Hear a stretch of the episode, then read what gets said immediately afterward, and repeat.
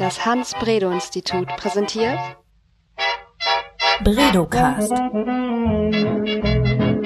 Wir erforschen was mit Medien. Hallo und herzlich willkommen beim Bredocast, dem Podcast direkt aus dem Hans-Bredow-Institut in Hamburg, ein Institut für Medienforschung und Kommunikationsforschung. Mein Name ist Johanna Seebauer und ich spreche einmal im Monat mit Medienforscherinnen und Medienforschern über aktuelle, relevante Themen aus der Medienwelt. Wir sind mittlerweile bei Folge Nummer 5, nein, 36 angelangt und heute ist das Thema Twitter beziehungsweise tweetende Twitterer oder aktive Twitterer. Ähm, mein Gast heute ist Dr. Sascha Höhlich. Herzlich willkommen. Ja, schönen guten Tag. Hallo. Äh, Sascha ist hier am Institut Senior Researcher und beschäftigt sich hauptsächlich mit Mediennutzung. Ganz genau, mit Mediennutzung im Allgemeinen und mit nachrichtenorientierter Mediennutzung im Besonderen, genau. Und du hast vor einiger Zeit eine Studie veröffentlicht, bei der du dir genauer angeguckt hast, wie die Twitterer so ticken. Also du hast dir angeguckt, wer, wer die sind, wie viele es sind und ähm, bist da zu einigen interessanten Erkenntnissen gekommen. Einige davon sind nicht gerade schmeichelhaft für die Twitterer, muss man sagen.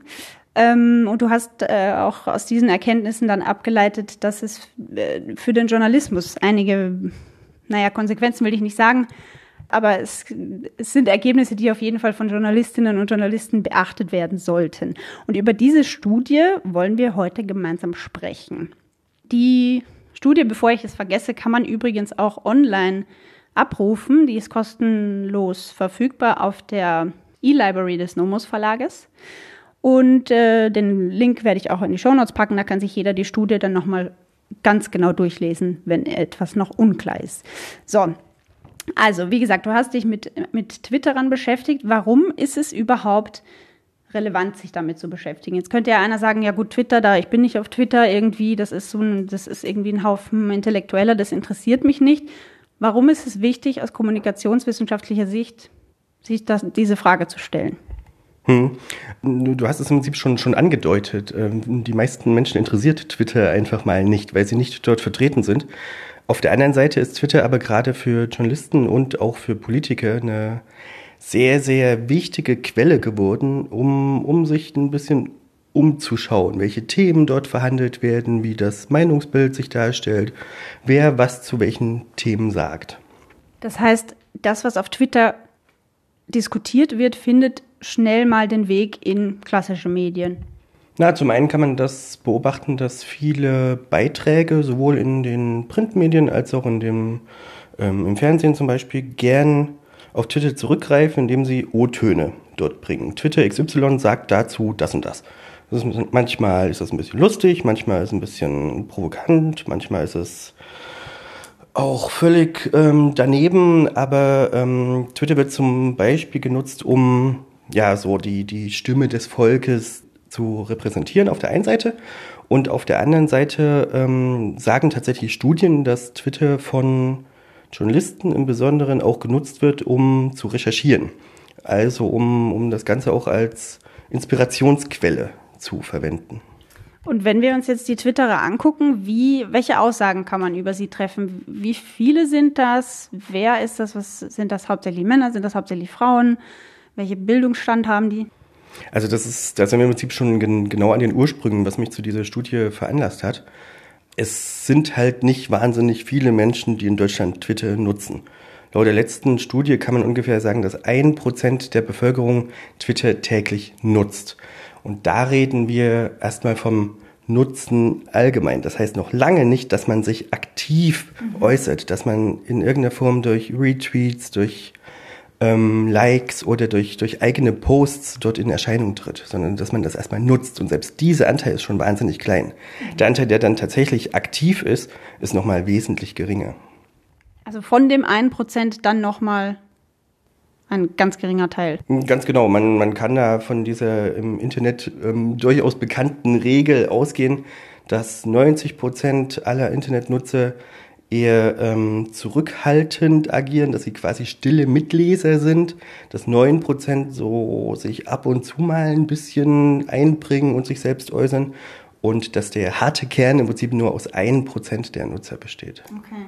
Ja, das, das glaube ich, kenne ich von mir selber auch. Ich bin auch auf Twitter und habe, ähm, ich glaube, ein bisschen über 100 Follower und schreibe da eigentlich nie was rein. Aber ich gucke da schon sehr häufig rein, um mir einfach so ein Bild zu machen, was so los ist in der, in der Twitter-Sphäre und habe dann auch manchmal so den Eindruck, ich wüsste jetzt, was in der Welt los ist. Aber da liege ich wohl dann wahrscheinlich komplett falsch.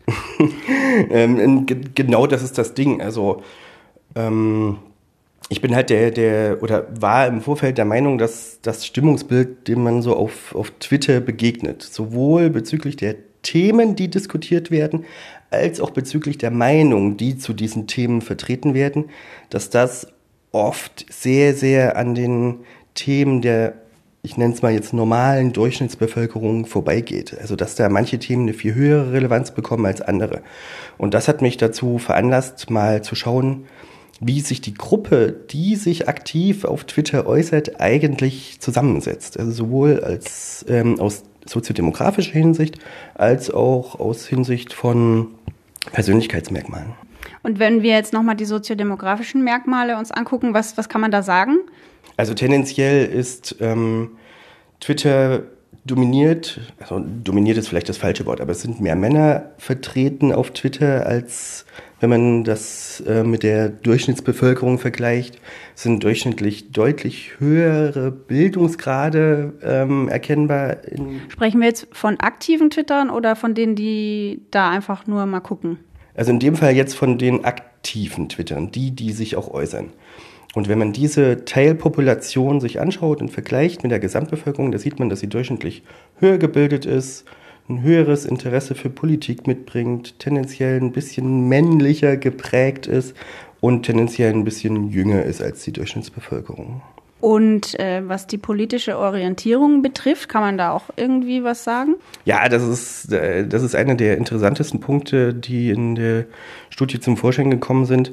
Also wir sehen, dass die Gesamtbevölkerung aus politischer Perspektive deutlich homogener ist und ein bisschen konzentrierter um die politische Mitte, nenne ich es mal, während die Nutzer, die sich aktiv auf Twitter äußern, wesentlich heterogener aufgestellt sind. Das heißt, wir haben viel mehr oder viel größere Anteile auch am rechten und auch am linken politischen Rand.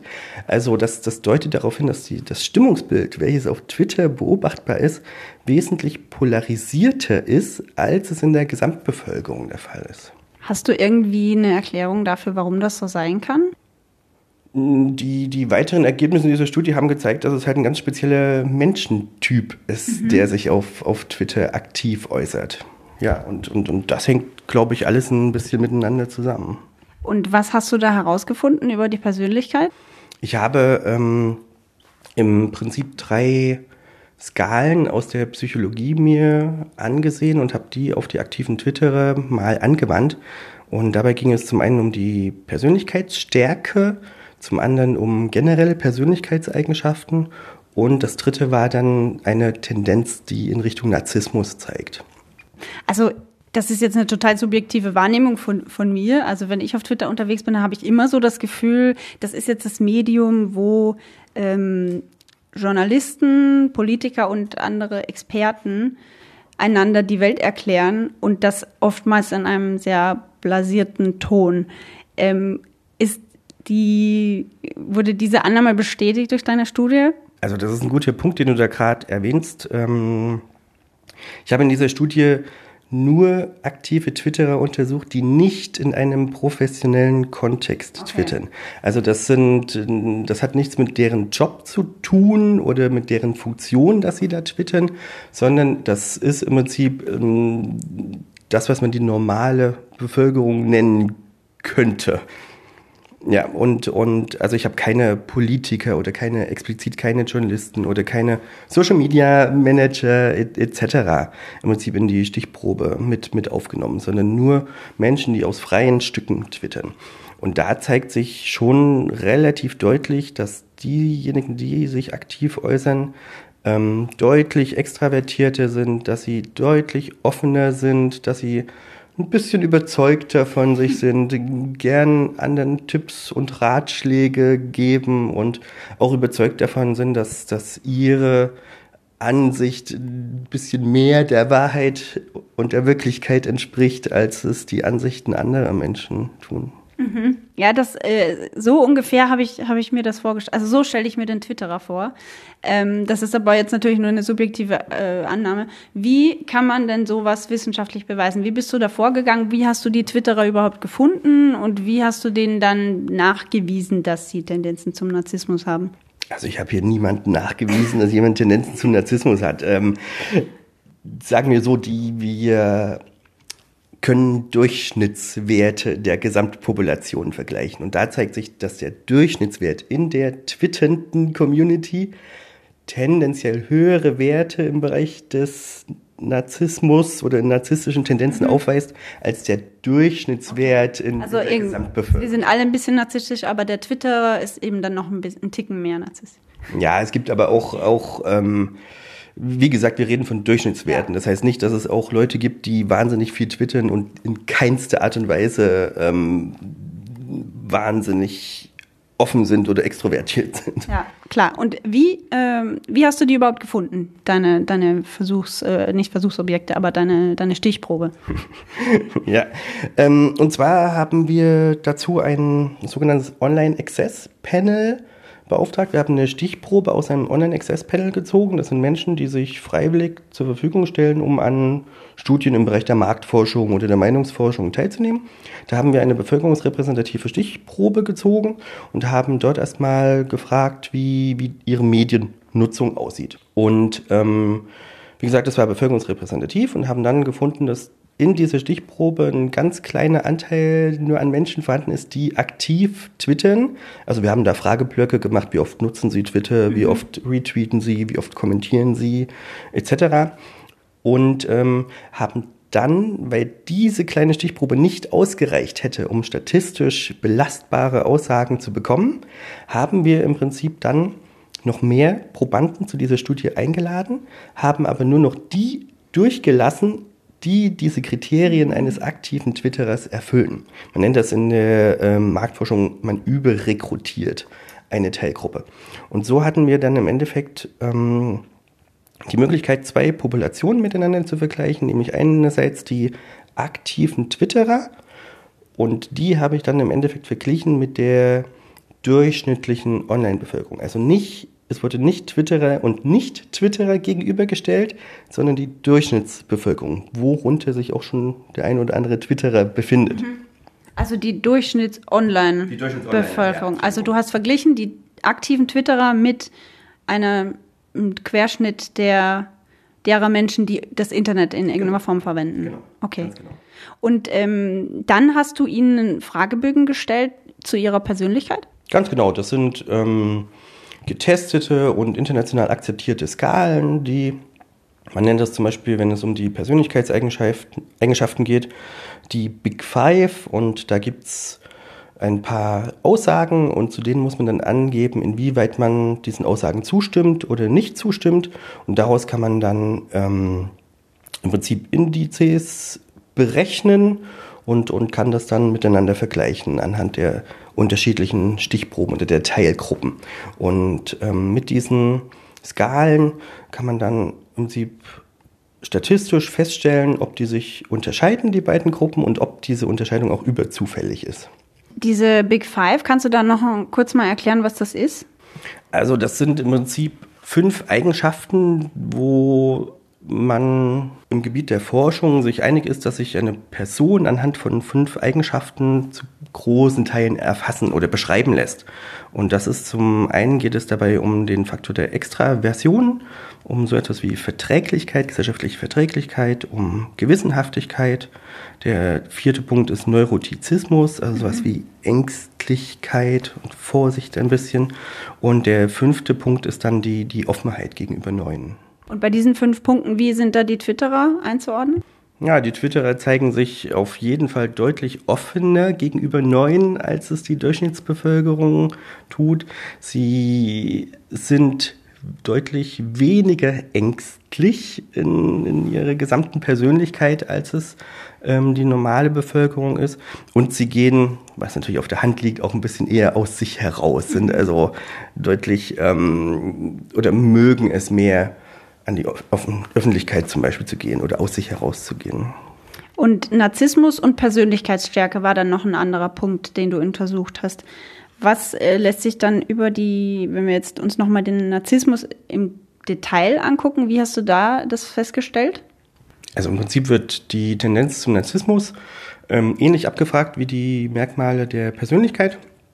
Ähm, nur ist diese Skala in sechs Dimensionen unterteilt. Dabei geht es zum Beispiel um Aspekte zur Angeberei, zu Anspruchsdenken und zu Autoritätsansprüchen, sowas wie Eigen Einzigartigkeit wird dann noch erhoben, also dass man sich als was Besonderes ein bisschen fühlt. Sowas wie Manipulationsneigung ist da noch mit enthalten und Aspekte zur, äh, zur Überheblichkeit. Mhm. Und jede dieser Dimensionen wird dann wieder mit verschiedenen Items, zu denen man die Zustimmung oder Ablehnung abfragt, erhoben. Mhm. Und daraus werden dann die, ähm, die Werte im Prinzip auf diese sechs Dimensionen berechnet. Und es zeigte sich, also speziell bei dieser Skala haben wir in allen Dimensionen signifikante Unterschiede zur Gesamtbevölkerung befunden, äh, mhm. gefunden. Also sowohl zur Angeberei als auch zu höheren Ansprüchen, als auch dass man sich eher ähm, autoritär als eher autoritär empfindet, dass man sich als einzigartiger empfindet. das wird zum Beispiel mit dem Item erhoben, ich möchte, dass jemand eine Biografie über mich schreibt. Und zu diesem Item okay, stimmen ja. tendenziell mehr Twitter oder aktive Twitter-Nutzer zu, als es im Schnitt der normalen Bevölkerung der Fall ist. Das wäre jetzt nämlich meine nächste Frage gewesen. Wie sieht überhaupt so eine Frage aus, die äh, Angeberei abfragt? Weil man wird ja wohl nicht fragen, äh, bist du ein Angeber, ja oder nein? Nee, das wird ähm, nicht ganz so direkt gefragt. Das funktioniert dann in der Sozialwissenschaft doch nicht. Aber da steht zum Beispiel die Aussage, Bescheidenheit passt nicht zu mir. So, und dann hat man eine Skala, in der man im Prinzip bestätigen kann, ich stimme dieser Aussage zu oder ich stimme dieser Aussage nicht zu. Oder ein anderes Item, um Angeberei zu erheben, ist, ich neige dazu anzugeben, wenn sich mir Gelegenheit dafür bietet. Also das ist in dem Fall schon relativ direkt gefragt, manchmal ist es auch so ein bisschen eher durch die Hintertür. Und wenn man dann diese Antworten im Mittel vergleicht miteinander, sieht man eben die Unterschiede zwischen den Teilgruppen, die untersucht wurden. Wie viele Personen hattest du in deinem Sample drinnen? Im Endeffekt hatten wir dann 209 Menschen, die tatsächlich aktiv twittern. Und die wurden dann der Stichprobe von, von den Onlinern insgesamt gegenübergestellt. Das waren 600 Leute. Und dadurch, dass sich aber die teilweise durchmischt, also wir haben ja Twitterer auch in der normalen Gesamtstichprobe enthalten, ähm, also es gibt da eine kleine Schnittmenge und insgesamt hatten wir jedenfalls 763 Menschen in unserer Stichprobe. Okay. Ich würde sagen, damit beenden wir jetzt unseren Methodenblock. Das war jetzt so eine kleine, Einf kleine Einführung in, in, in sozialwissenschaftliche Methoden. Die Frage, die du dir gestellt hast bei deiner Studie, war auch, was das für den Journalismus bedeutet, weil Twitter ein, ein Tool für Journalisten ist. Wie verwenden Journalisten Twitter und warum?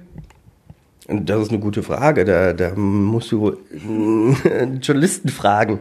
Ähm, aber wir, wir wissen aus Studien, ähm, dass Journalisten eben durchaus Twitter als Quelle benutzen. Also kann ich jetzt nur mutmaßen, aber auf, aufgrund der durchaus wenigen Zeit, die heute vorhanden ist und den wenigen finanziellen Ressourcen, die vorhanden sind, ähm, kann ich mir schon gut vorstellen, dass man gern mal sich auf Twitter ein bisschen rumtreibt und versucht, so die Stimmungslage der Bevölkerung einzufangen. Ob man das natürlich dann immer so eins zu eins übernimmt, welches Bild einem dort entgegenspringt und dass man daraus dann einen Artikel macht, ist wieder eine ganz andere Sache.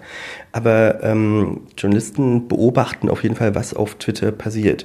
Und die Gefahr ist natürlich groß, dass man dann mitunter vergisst, dass das eben nur eine ganz, ganz, ganz, ganz kleine ähm, Bevölkerungsgruppe ist, die auch noch sehr, sehr speziell tickt. Und wenn man die Berichterstattung zu sehr auf dieser Quelle basieren lässt, kann es natürlich passieren, dass man an den Belangen der restlichen oder der Durchschnittsbevölkerung ein bisschen vorbeischreibt. Mhm.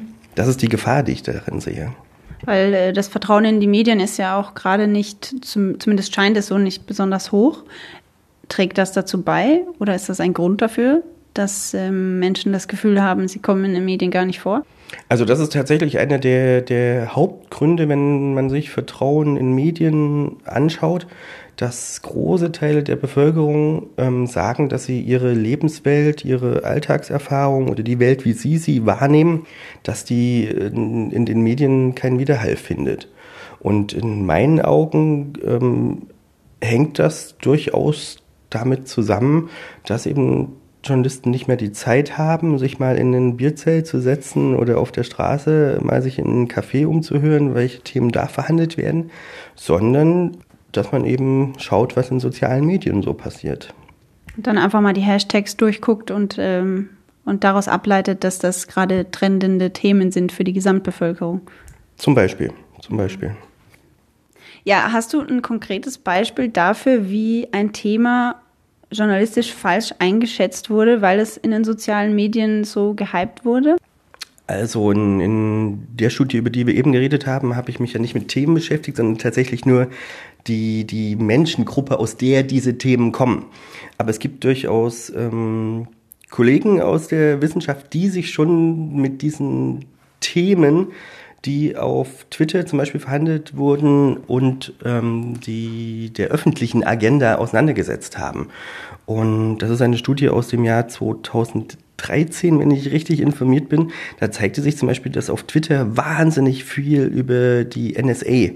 diskutiert wurde. Also alles, was diese Datenschutz-Thematiken ähm, angeht. Und ähm, wenn man, also es war der hauptsächlich diskutierte Punkt zu dem, in dem Zeitraum, der da untersucht wurde. Und auch diese Aspekte mit Vorratsdatenspeicherung und, und, und sowas. Also das waren die wichtigsten Themen. Und wenn man das mal vergleicht mit der Bevölkerungsagenda, also mit den Themen, die in der Bevölkerung relevant sind, dann stellt man fest, dass diese Themen überhaupt nicht im Alltag der Bevölkerung auftauchen.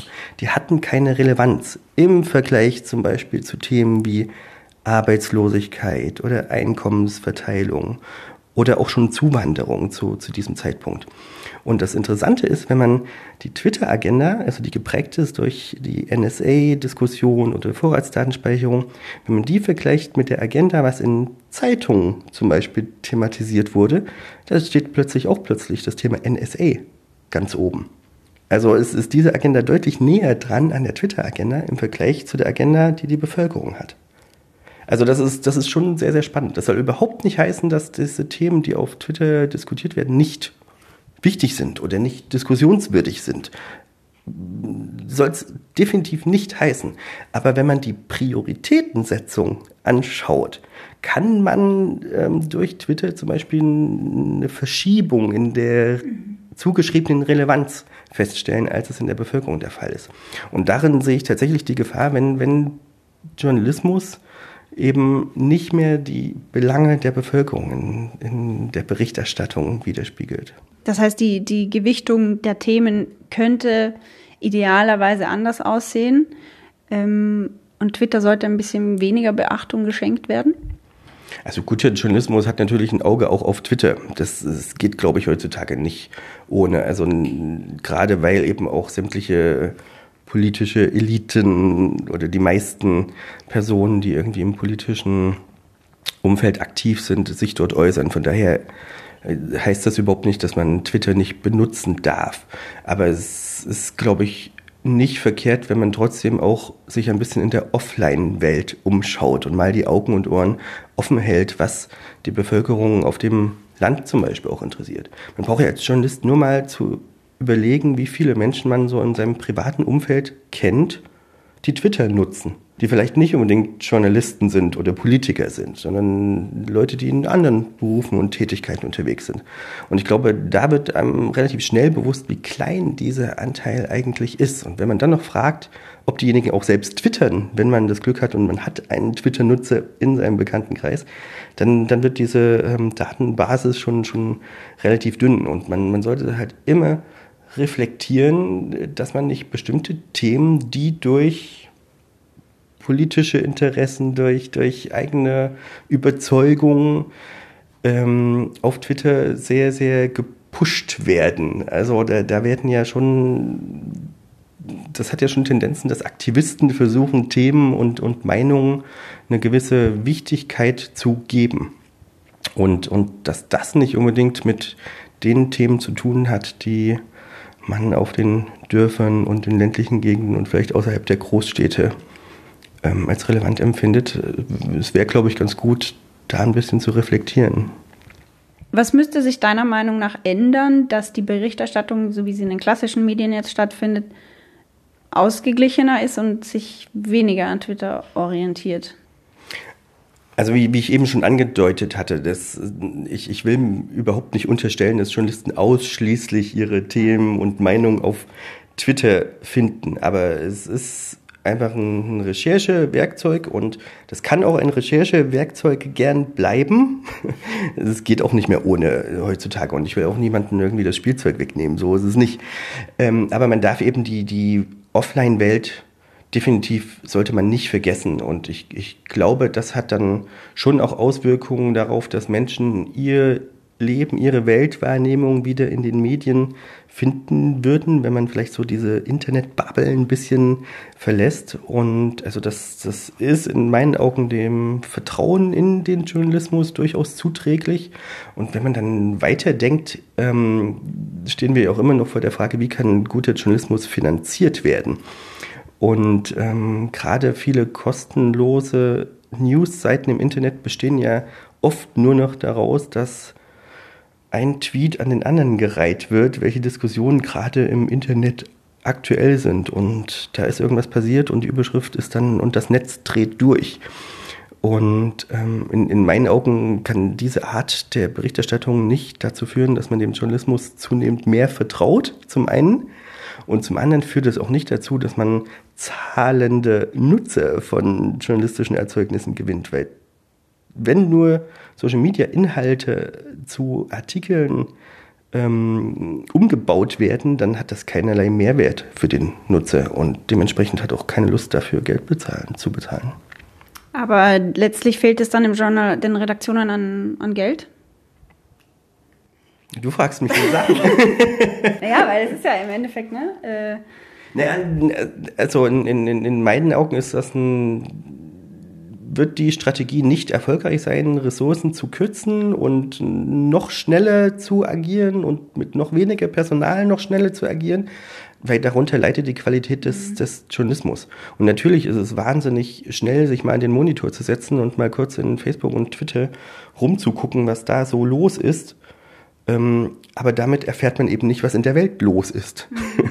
Ja, ist ja viel, viel äh, billiger, dann auch ähm, einen Redakteur am Monitor sitzen zu lassen und eine Twitter-Recherche zu machen, als ihn rauszuschicken aufs Land und mehrere Tage irgendwie eine Reportage zu, zu machen. Ja, ja, ganz klar, ganz klar. Also dann äh, fassen wir mal zusammen, was wir heute gelernt haben. Ähm, Twitter ist aus der Welt des Journalismus nicht mehr wegzudenken. Allerdings äh, muss man sich als Journalist und auch als Leser, der Artikel liest, in denen es viel um Twitter geht, äh, immer vor Augen halten, dass die, die, der Diskurs, der auf Twitter stattfindet, von einer ähm, Gruppe Menschen geführt wird, die erstens mal nur ein kleiner Teil der Bevölkerung darstellt und die auch durch besondere Persönlichkeitsmerkmale gekennzeichnet sind, nämlich sie an politischen, eher an politischen Rändern anzusiedeln sind, dass sie ähm, extrovertierter sind und eine stärkere Meinung haben als vielleicht der Durchschnitts-Onliner und dass außerdem ganz viel Leben außerhalb von Twitter stattfindet. Was nicht heißen soll, dass wir Twitter verteufeln wollen oder dass es ähm, nicht ähm, als Recherchetool nicht äh, gelten darf, sondern dass es einfach vielleicht ein bisschen mit ein bisschen mehr Abstand betrachtet werden sollte. Wäre jetzt meine Zusammenfassung, was sagst du? Finde ich ausgesprochen gelungen. Also besser hätte ich es nicht zusammenfassen können, in der Tat, ja. Wunderbar. Dann würde ich sagen, verabschieden wir uns von für heute. Wir freuen uns über Likes und Shares und Bewertungen. Wenn ihr Kontakt aufnehmen wollt mit äh, unserem Podcast-Team, dann schreibt uns gerne auf podcast.hans-bredo-institut.de. Äh, ihr könnt dem Institut auch auf Twitter folgen im Übrigen, auf äh, Bredo Institut. Und ähm, bis zum nächsten Mal. Vielen Dank fürs Zuhören. Tschüss. Tschüss. Bredocast. Wir erforschen was mit Medien.